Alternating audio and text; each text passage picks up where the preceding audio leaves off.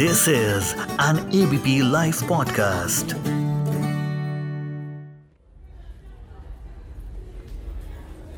भैया देखना जरा। अरे बेटा सबर करो। अभी देखेंगे तुम्हारे मार्क्स इतना जो हुलफुला रहे हो? हाँ बेटा तुम पास हो। अरे भैया ये बच्चे का देख लो जरा। आ, भाई साहब चप्पल पहनते हैं जूता?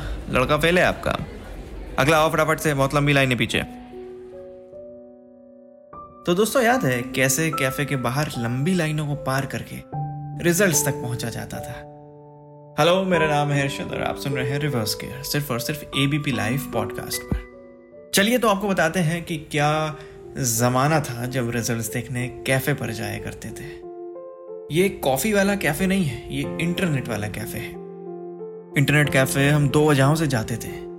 एक तो बड़ी खुशी खुशी जब फेसबुक पर चैटिंग करनी हो और दूसरा तो बड़े दुख और दर्द में जब रिजल्ट्स आने वाले हो।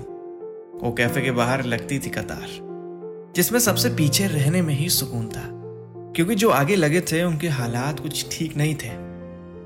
ये वो वक्त था जब रिजल्ट्स का खौफ खौफ हुआ करता था।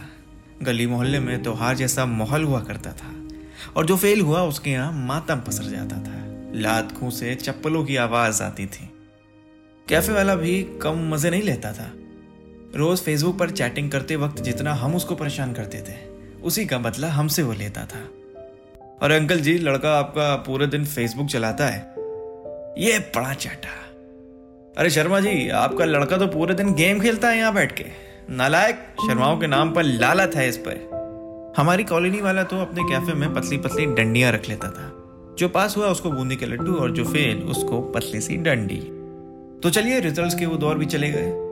अब तो अपन अपने फ़ोन पर रिज़ल्ट देख लेते हैं। कैफ़े सिर्फ़ कॉफ़ी पीने जाते हैं। आप भी कभी ना कभी कैफ़े गए होंगे रिजल्ट्स के इंतज़ार में। तो बस कुछ मज़ेदार बातें हमसे भी शेयर करिए और इस एपिसोड को अपने दोस्तों के साथ।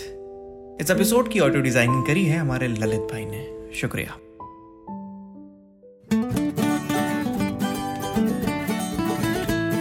This is an ABP Life podcast.